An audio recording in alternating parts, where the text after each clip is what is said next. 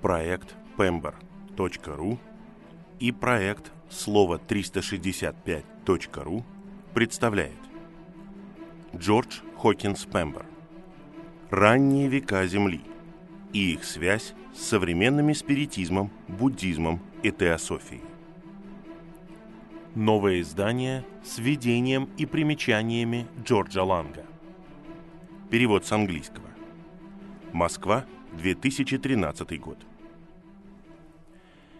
Есть ли у вас вопросы о творении, на которые вы не можете найти ответ?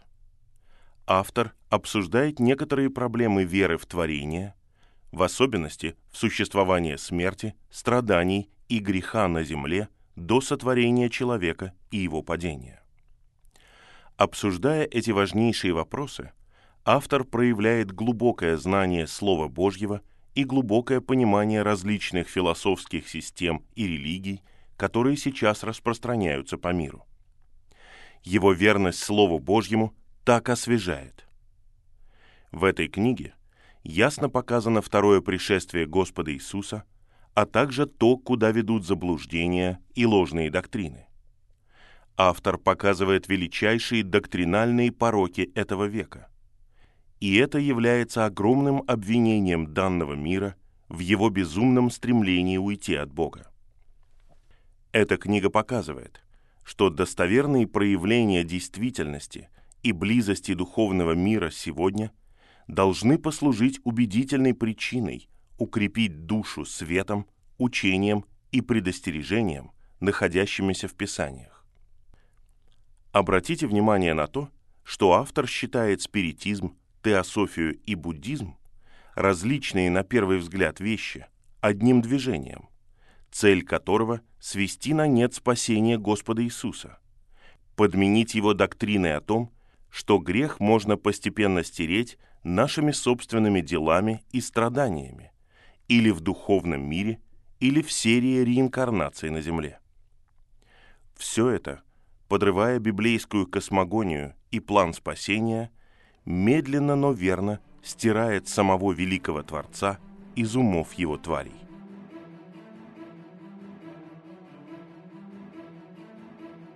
Предисловие к русскому изданию книги Джорджа Хокинса Пембера «Ранние века Земли». Эта книга является христианской классикой. Она была написана и впервые издана около 140 лет назад и переиздавалась огромное множество раз.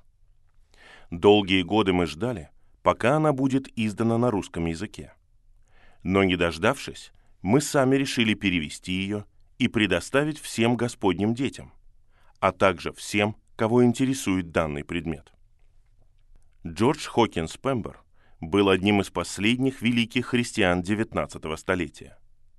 Вообще тот век был отмечен появлением огромного количества одаренных учителей Библии. Стоит отметить лишь некоторых из них. Джон Нельсон Дарби, Уильям Келли, Бенджамин Ньютон, Джордж Мюллер, Чарльз Макинтош, Эндрю Мюррей, Альфред Эдершайм и многие другие. Свет от Господа сиял в то время, как никогда раньше. Эти люди раскрыли нам Божий замысел, Христа и Церковь в прообразах Ветхого Завета и в действительности Нового Завета. XIX век был революционным столетием во всех отношениях. Не только величайшие открытия в химии, физике и технике – изменившие ход истории, были сделаны в этом столетии, но в нем также были заложены многие основы философии, литературы и политики. Этот век также был отмечен беспрецедентной работой нашего Бога и Господа Иисуса. В XIX веке Господь воздвиг своих верных миссионеров, которые отправились в разные части Земли – в Африку, в Китай и Юго-Восточную Азию, в Южную Америку и другие уголки Земли. В этом веке появились и плимутские братья, которые раскрыли Библию так, как никто не видел ее раньше. Господь дал им великое озарение и свет, которые позволили ему видеть многие истины и откровения в его слове. К ним принадлежал и автор данной книги, Джордж Хокинс Пембер. Ранние века Земли – это самое известное произведение Пембера. При написании этой книги автор преследовал двойную цель. Во-первых, он хотел показать всем, что между писанием и современными открытиями в геологии и биологии не существует противоречия. У кого из нас не было таких вопросов? Биология пытается решить это при помощи теории эволюции Дарвина. Но разве можем мы, верующие христиане, пренебречь авторитетом Святого Писания? Неужели мы отвергнем Слово Бога и примем научное объяснение? Для Пембера Слово Бога нерушимо. Он отстаивает его абсолютный авторитет. Он показывает, что между первым и вторым стихами Библии существует интервал, длившийся неопределенное время. Первый стих – это указание на первое творение Бога. Оно пало и было подвержено Божьему суду. Но Бог решил восстановить свое творение для своей славы. Божье творение – бунт сатаны, сотворение человека. Все это показано в этой книге. Во-вторых, Библия открывает, что время перед приходом Господа будет подобно дням Ноя. Автор прослеживает, каким было время до потопа и почему нам нужно быть бдительными сегодня. Когда Пембер писал эту книгу, Англия и вся Европа испытывала нападки со стороны сил тьмы в виде различных новых религий и учений, таких как спиритизм, теософия и буддизм.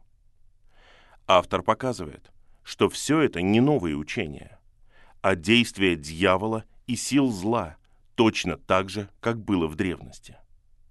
Во времена Пембера мы видели только начало этого действия дьявола. Сегодня, более чем сто лет спустя, доктрины этих религий учений и философий практически полностью пропитали наше общество и мировоззрение.